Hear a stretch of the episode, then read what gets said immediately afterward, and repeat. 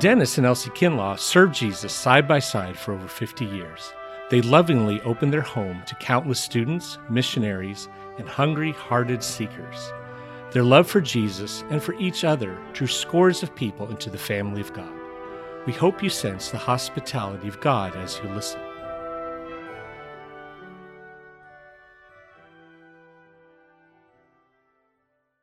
Reading from the opening verse.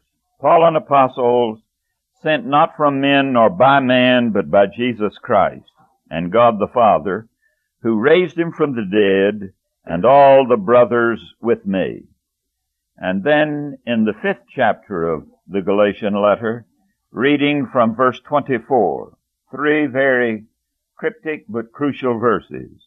Those who belong to Christ have crucified the flesh with its passions and desires. Since we live by the Spirit, let us keep in step with the Spirit. Let us not become conceited, provoking, and envying one another. You may have a little different translation there. This is the NIV, which translates the Greek word for flesh as sinful nature. I don't think it's a very good translation, but that's what this one says. So you will find other translations that say, those who belong to Christ Jesus have crucified the flesh with its passions and desires. Since we live by the Spirit, let us also walk in the Spirit. Let us not be conceited, provoking one another or envying one another. We've been thinking in terms of the crosses on Calvary. And we said everyone who's a Christian knows that it's the central one that is the most significant. In fact, it's the crucial one. And you know enough probably about English language to know the word crucial comes from the word cross. It is the one toward which all history pointed, and it is the one from which all history comes. It is God's answer to the human problem. And when it is, we say it is God's answer to the human problem, in that cross is the answer to your problem, and in that cross is the answer to mine. We said yesterday, we now have on that cross the last Adam to undo the damage done by the first Adam. He's the divine one, all right, but he is the God man. And it's interesting that salvation doesn't take place in God, it takes place in man. Because the problem has to be solved where the problem is. And it's in you and me, and so God had to come into the problem in Christ and become part of the problem in order to redeem us from it. And so now we have the one who is going to undo in himself the damage done by the fall. Now what was that damage? We said that really that damage was simply a reorientation of Adam and Eve's lives. Having been centered in Him, waiting every day joyously for the evening when He would come and walk and talk with them, now they're enamored by something other than God, and that enamorment conflicts with their love for God and their relationship to Him. And so they turn, they push God and His will aside, and self-will, and a self-interest that is apart from the will of God comes into control. And now they find themselves alienated from God and in conflict with each other and with themselves. Paul says that that reorientation, that self-will that is there, that's what he calls the flesh. It is his term simply, the theological term. It is used also in the New Testament for the kind of thing that when you pinch yourself you hurt, or that they stick needles in when you need to be inoculated. It's used for that kind of flesh. It is also used for mankind generally, but Paul uses it theologically for man on his own, man standing by himself, man separated from God. We mentioned the passage in Isaiah 53, which has become very crucial for me. All we like sheep have gone astray. We've turned everyone to his own way. We've faced everyone not toward Christ and toward God, but we've faced everyone toward our own way, toward to think in terms of ourselves and the Lord has laid on him the iniquity And if you want a definition of iniquity, it is just that turning of the face and turning of that orientation toward ourselves. Now, the significant thing, it is significant that Paul finds his definition of a Christian in relation to this. You will notice that uh, this is true both in Romans and in Galatians. Paul just simply says, do you know what a Christian is? Now he uses different terms in different places, but his language is quite different from most of us who are evangelicals in the latter part of the 20th century. In the passage that we read from the fifth chapter, he speaks and it says, those who belong to Christ are the ones who've made a profession, the ones who've had a religious experience, the ones who've uh, borne witness one way or another. No, what he says is, those who belong to Christ have crucified the flesh. They have crucified that tendency to turn away from God, that bent away from Him. They have crucified that. Those who belong to Christ have crucified the flesh with its passions and its lusts. Now in Romans you get him saying it just a little different, but it is really the same thing. He says in chapter 8, and there's a great similarity between the passage in Galatians 5 where he speaks about the flesh and the spirit with that culminating passage in Romans 8 as he's been dealing with what salvation is all about. He comes to life in the spirit. And so there's great similarity between Romans 8, 1 to say 14 and Galatians 5. Now in Romans 8, 13 and 14 he says, if you live according to the flesh, you will die. It's interesting he doesn't say anything about being born again, isn't it?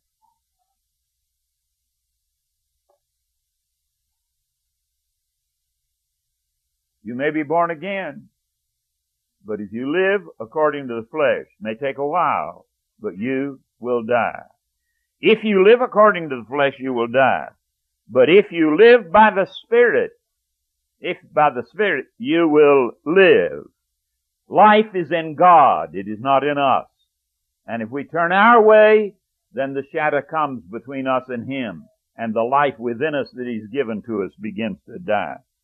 For all who are led by the Spirit of God are the children of God.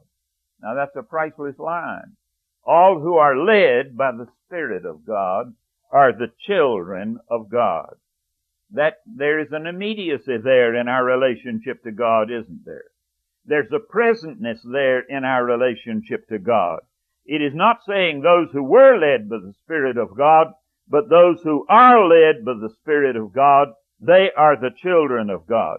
And if you will read Galatians, one of the amazing things to me is the sense of immediacy between Paul and Christ. And also with that coming, with that immediacy is the sense of certainty in Paul that he can stand up and rebuke a Peter. Because he's close enough to Christ that he knows he's right.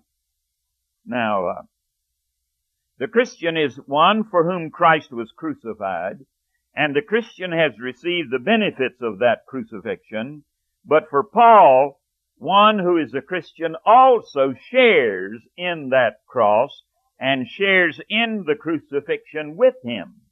And so you find him developing two aspects of the cross. We tend to develop the one, the benefits that come to us in forgiveness and in newness of life and in the witness of the Spirit adoption, all the blessings that come with that.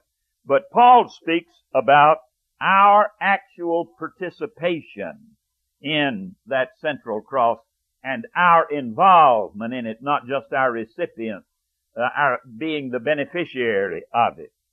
Jesus did something for us, but uh, at the same time that he did something for us, he involved us in that cross. Paul says that he was involved in the cross. You will remember that he said, for I am crucified, when he's talking about re- justification by faith, that he is getting the benefits of Christ's atonement. He says, I am crucified, uh, Christ has died for me, but he says, I am crucified with him. And the life which I now live in the flesh, I live by the faith of the Son of God who loved me and gave himself for me. Because he died, I die with him. You'll remember he said, that cross is my brag, my boast. God forbid that I should boast in anything save the cross. And in that cross for me, there was a death, a death to the world, and the world died to me, so that I share in his crucifixion. Now, what does that mean for a person to uh, share in the cross of Christ? It means that one uh, never thinks of himself quite the same way again. You will notice, and that's the reason that I uh, turn uh, turn to the first opening uh, paragraph of the book of uh, Galatians, where Paul identifies himself. You will notice he says when he speaks Letters here were different from our letters. We put our name at the end. It's the last thing. So this, and this day, the name went first. And uh, in that day, the name went first, and then the titulature, or the identification of the person, went after that. And so Paul gives it. And so how does Paul identify himself? It's interesting. He says, because of the cross of Christ, my sense of self-identity is completely different. And how does he identify himself? Paul, an apostle of Jesus Christ. Now what he's doing is giving, it is an act of self-definition. Now who are you? Paul is saying, I'm an apostle. I want you to know who I am. I'm an apostle. But it's interesting that the word apostle is not self-defining. You have to have something else to know what it means because you've got to say apostle of whom?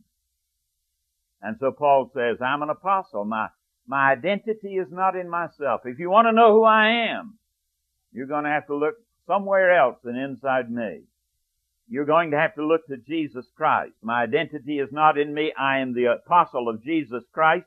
And when I met him, the whole orientation of my life shifted.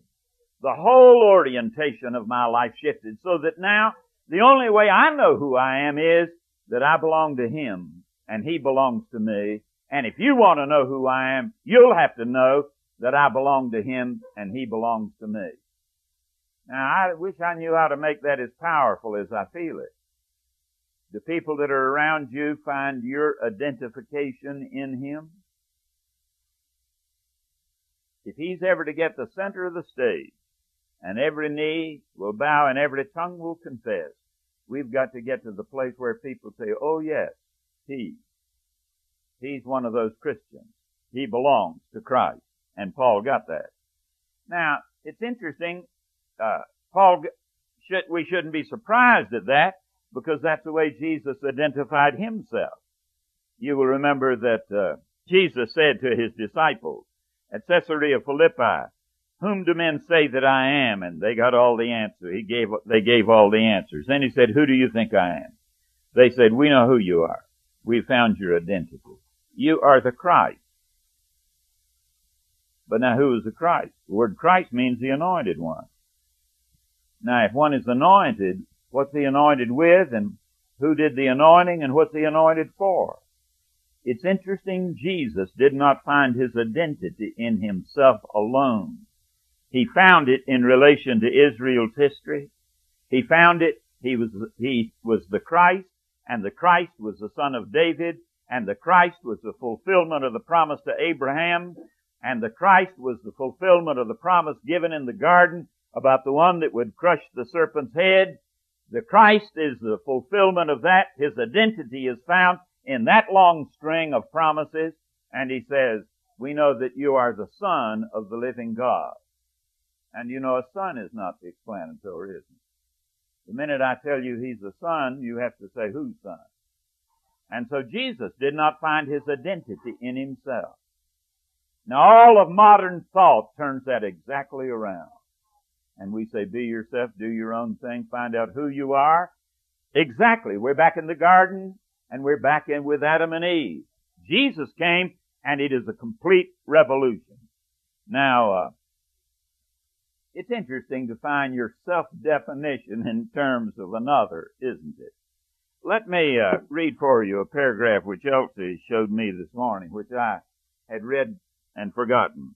E. Stanley Jones. The deepest conviction of my life is this. Self-surrender is the way to self-expression. You realize yourself only as you renounce yourself. You find God when you renounce yourself as God. I like that line. because that brings us back to the first commandment, thou shalt have no other gods before me. The jealousy of God is not for His position. The jealousy of God is for our well-being.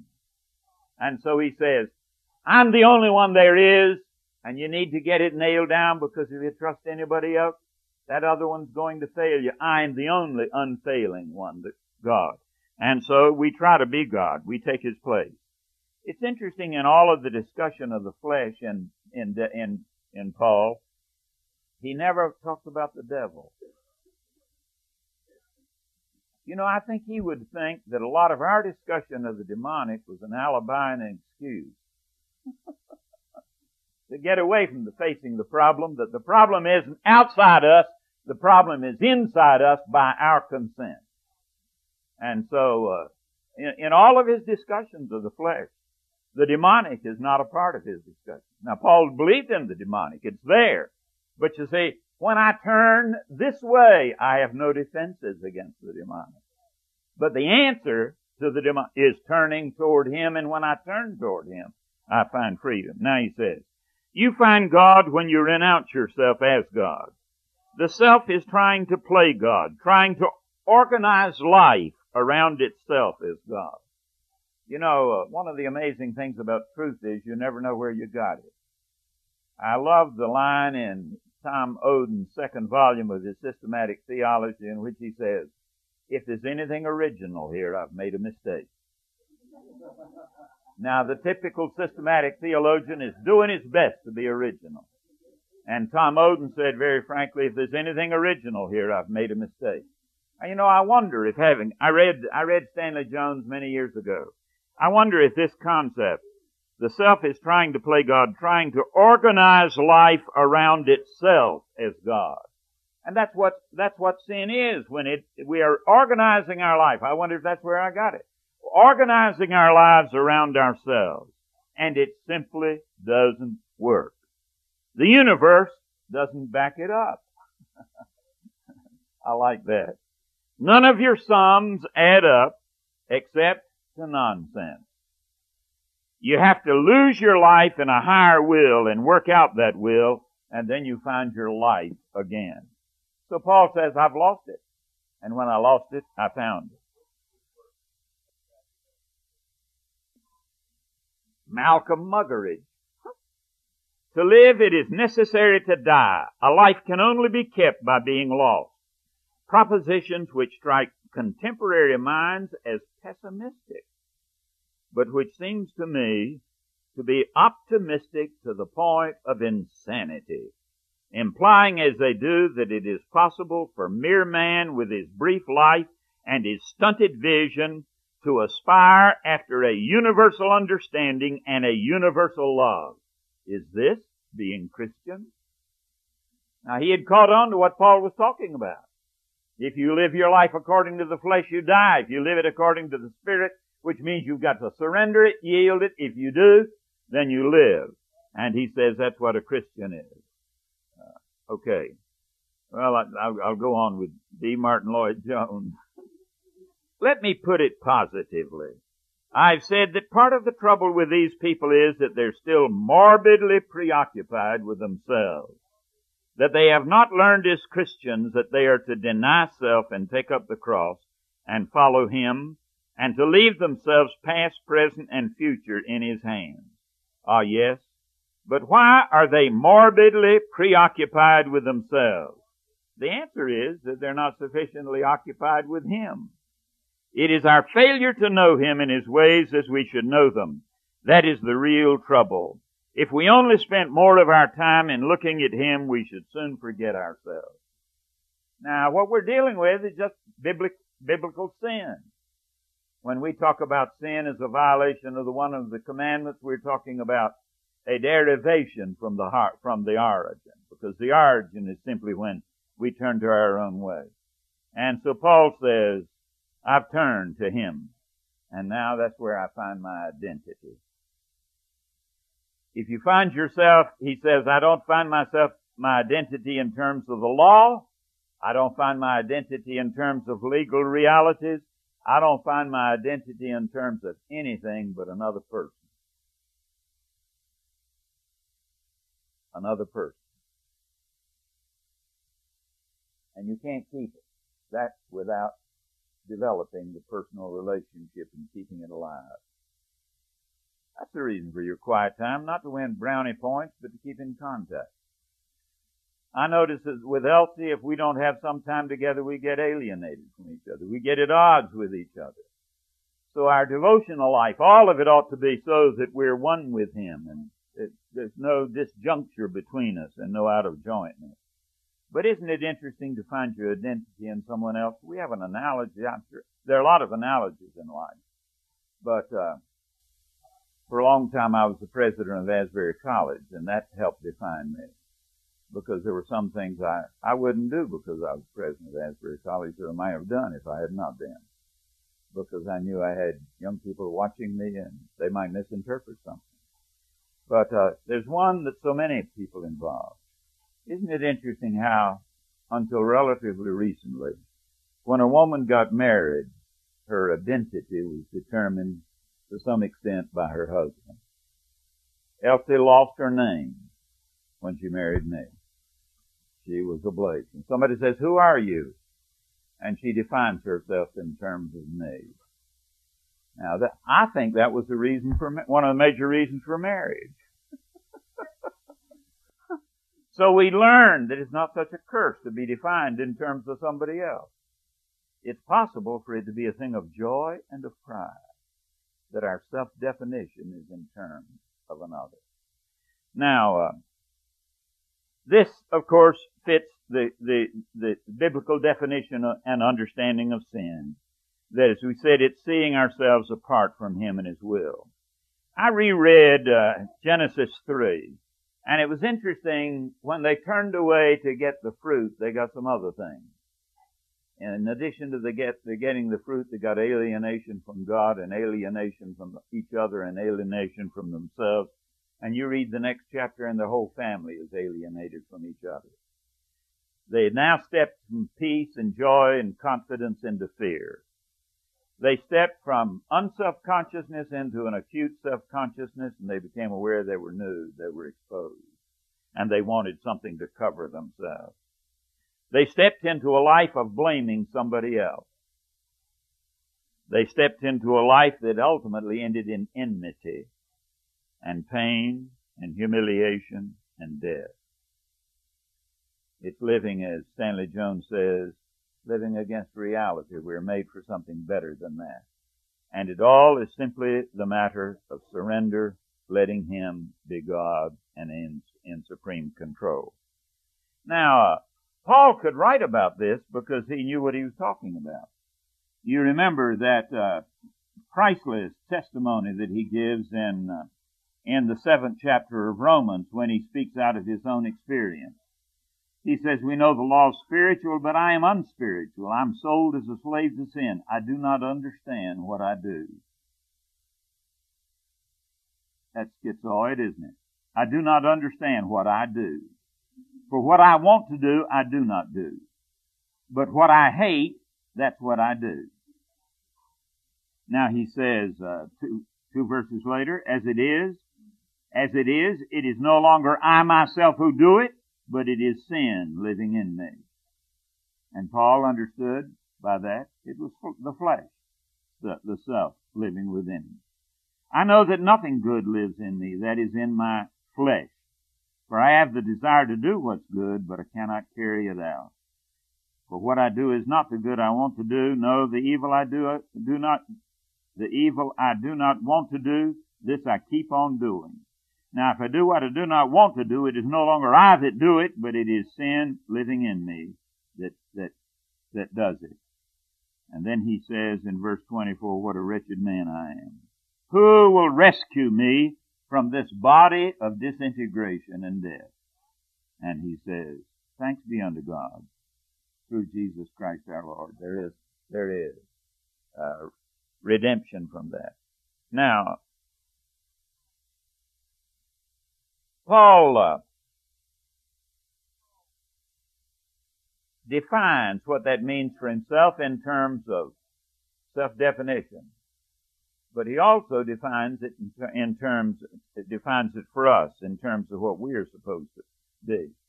Look at that second passage in Galatians that we read, where he speaks and says, those who belong to Christ Jesus, chapter 5, verse 24. Those who belong to Christ Jesus have crucified the sinful nature. They have crucified the flesh. They have had their self-will die with its passions and its lusts.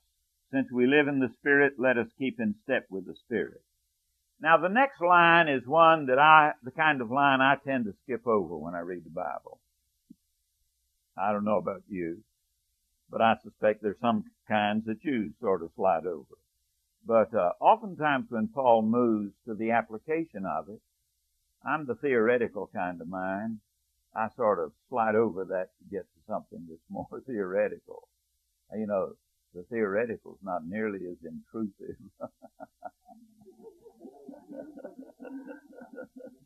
You're much better protected. You can you can alibi that with the theoretical. But right here in the 26, he gets down very practical. What does it mean for us? Well, he said, don't be conceited. Now, none of us are conceited. But let me tell you about the word which is used. It is a word which is, it, it is made up of two elements, two Greek elements. The word is kenodoxos and uh, doxoi here. Uh, and the kenos, keno, ken, comes from kenos, which means empty. And the doxos comes from meaning to uh, seem or appear. And so it's what people think a thing to be. And so he says, don't be victimized by empty appearances. In other words, live by reality instead of by appearances. Do you know that that's one of the great advantages of the fullness of the sanctifying spirit in the human heart and mind? To where he touches us and there's an illumination that comes and we can decide what's important and what isn't, and we don't have to listen to the world around us to tell us what's important and what isn't. How many of us live by appearances? You know, one of the things that scares me about uh, theological seminaries today Today we live in the day when the emphasis is not on evangelism, it's on church growth. And you know what the implication is?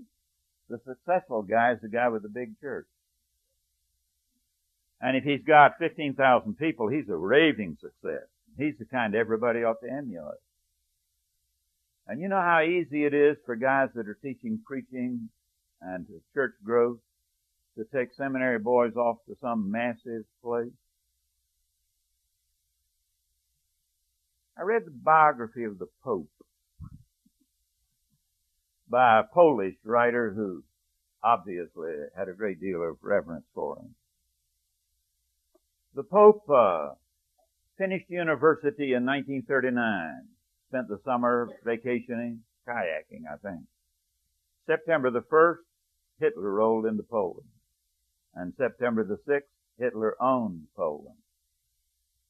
And by September the 15th, every boy the Pope's age was headed for Russia in a German army unit, except for a few who got out with green cards. Now to get a green card, you had to be in a munitions related industry. And one of the bishops gave to Karol a green card and put him in a, a, a lime quarry.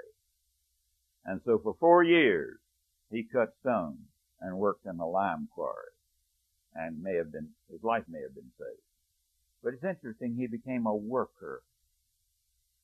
If you've ever seen his body, he's got the muscles. Or in his earlier days, he did. When the war was over, they sent him to the university and he got a PhD. When he got the PhD, they then sent him to Rome and to get him acquainted with the bureaucracy there. So he spent 18 months in Rome. You know, he's about the only non-Latin pope in this, in a uh, better part of a century. And so when he came back after 18 months there, they sent him to another university to work on another PhD. And then they gave him his first pastoral appointment. It was so far back in the mountains that he had to walk in to find it.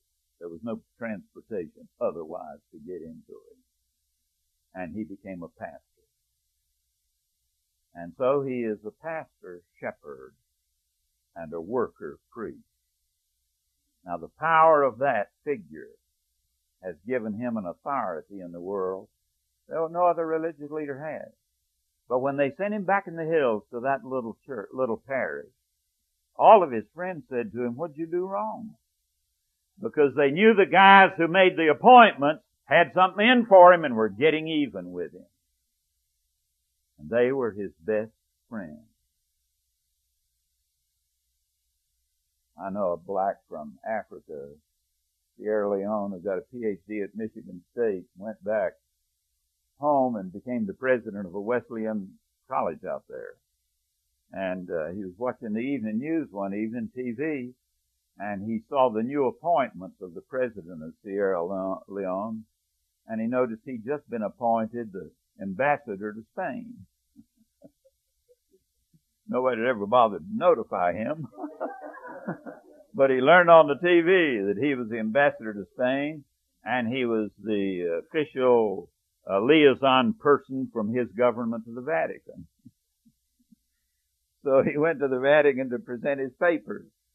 And when he presented his papers, the Pope leaned over and said to him, Are you a Catholic? And he looked back and said, Oh no, I'm a Christian. And the Pope leaned over and patted him on the knee and grinned. but, uh, you know, one of the things that frightens me about the mood in our seminaries today as to what a success is.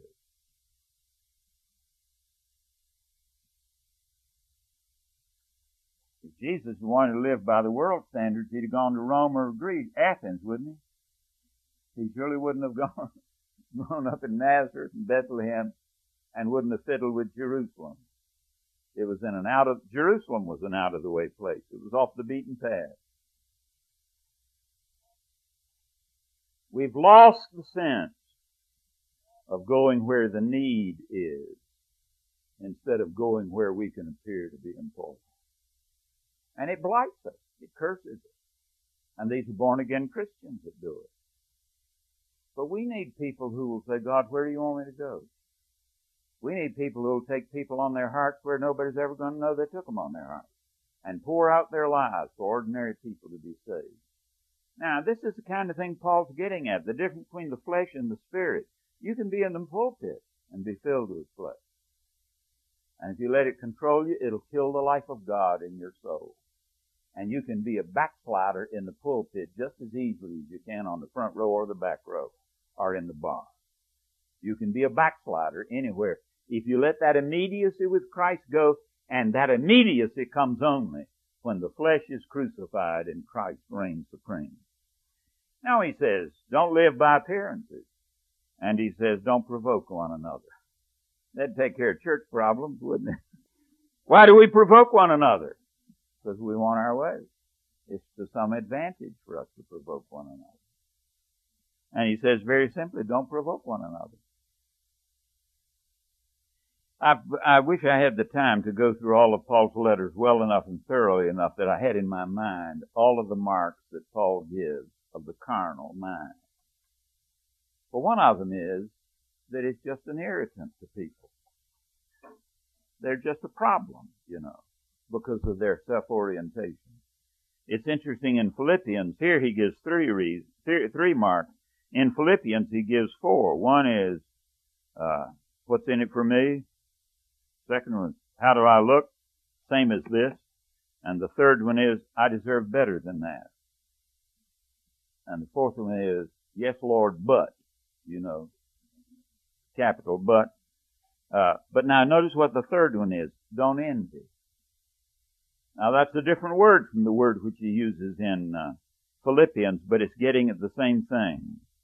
You know, I deserve better than this. Self-pity is a manifestation of distrust and complaint against God.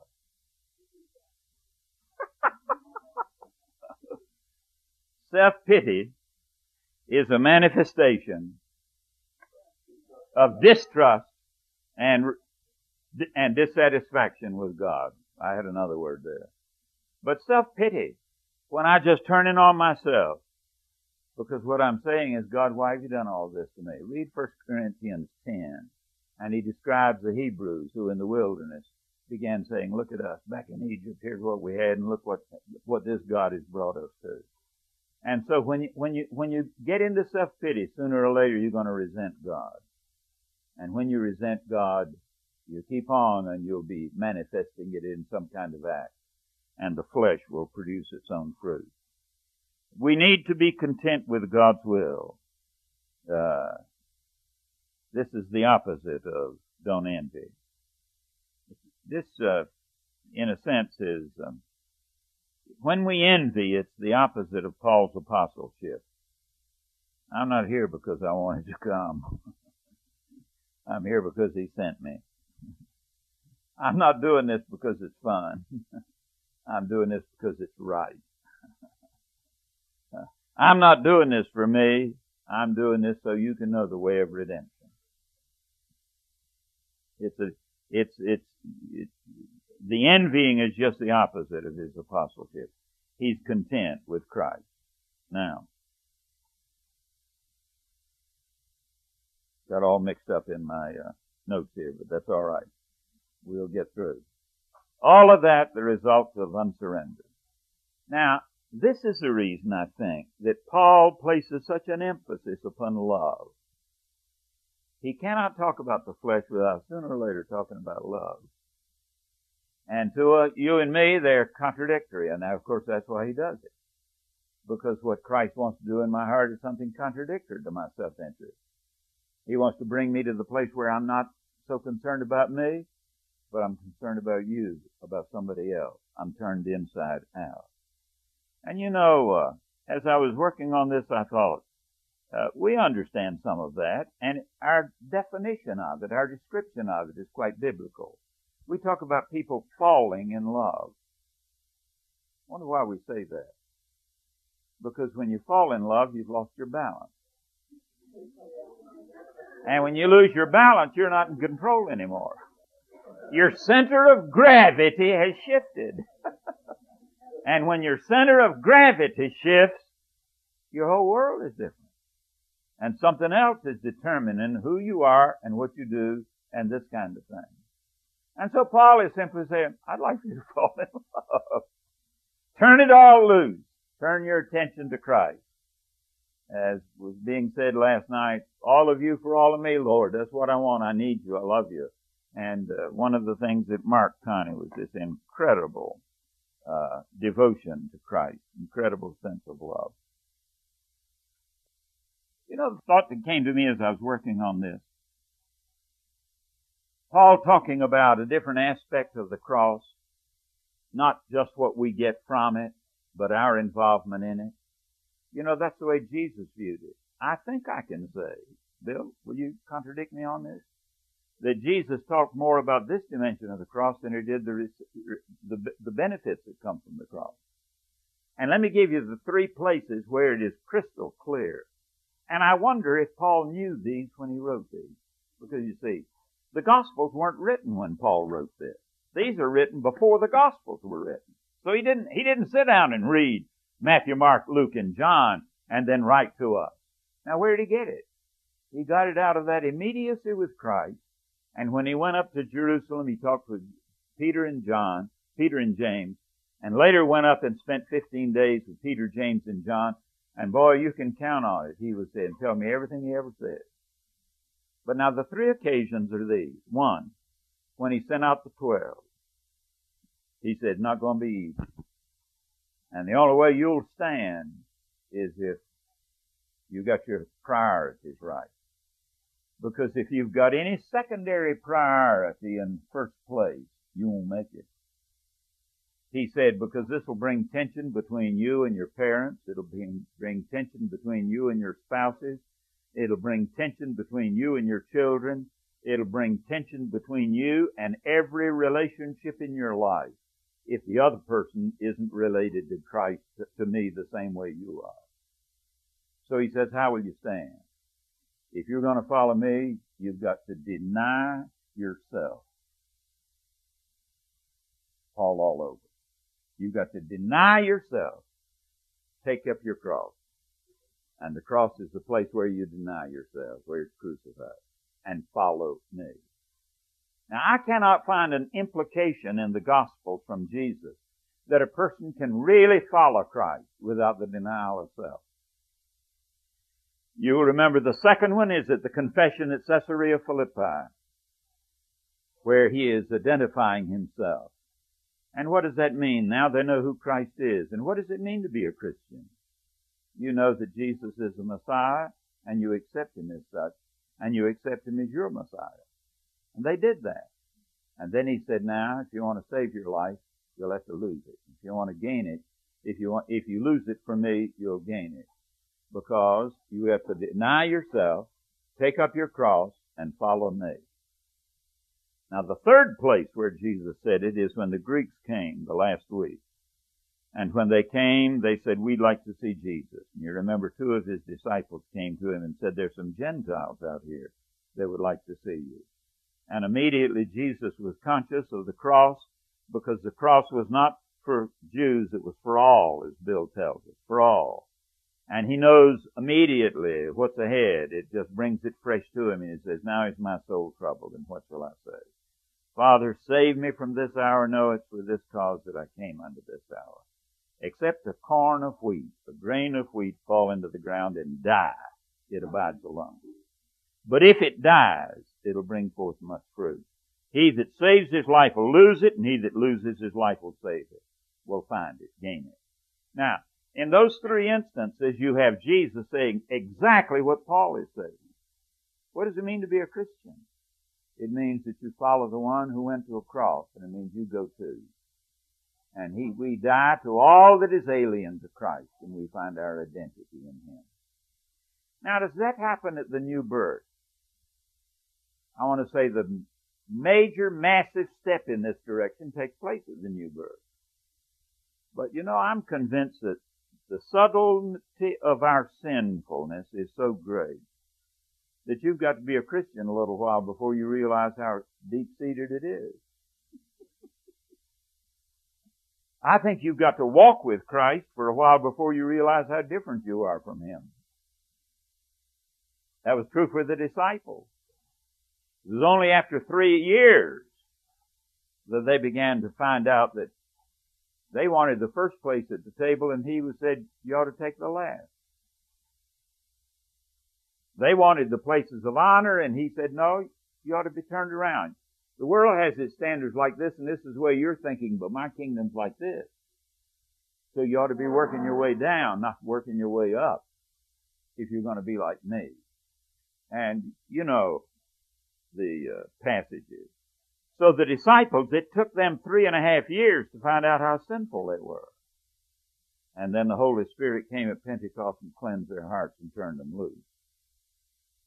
Now, uh, that's not only the way it was with uh, the disciples, that certainly is the way it was with me.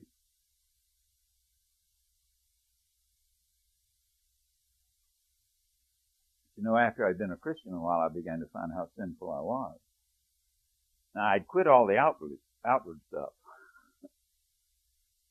I'd been genuinely converted enough and I was in a Christian group which put inhibitions on me and helped protect me. I began to find in my heart the remnants of sin that needed to be dealt with. You know, I never felt as guilty before I was saved as I did a billion times after I was saved. You've got to be a Christian a little while to know what real guilt is. Now, uh, Bob is a pretty good illustration of that. It was when he met Christ after Howard Jones knelt and prayed with him. He began to feel his guilt. And that's what Bill's been telling us about the hymn. But the wonderful thing is that that cross, the blood of Christ, can get the remotest corner of my being and clean it up. if I'll let Him. But I've got to let Him. I've got to surrender to Him and then trust Him. And as I trust Him, He will fill me. And as He fills me, He will cleanse me. And boy, it's good to be clean. Now you gotta watch and stay there. Because Peter fell. Old Paul had to look him in the face and said, you've done wrong because you're catering to the crowd and working by appearances instead of living, standing straight for what's the truth. Peter slipped back into the flesh. You can, I can. You gotta keep that immediacy. So Paul said it this way, and what a beautiful line. If you live by the Spirit, walk in Him. Now what does he mean if you live by the Spirit? For a long time I thought that ought to be turned around. If you walk in Him, then you'll, you'll live by Him. But that's work. You see, He puts His Spirit in us and gives us His life. Then we need to let that life flow out through us. But first of all, to flow through every corner of our being. And if we draw our life from Him, the Spirit of Christ, we ought to walk with Him. And not let anything in our lives that grieves Him or hinders Him. That's a priceless gospel, isn't it? That's freedom. And that's joy in the Holy Ghost.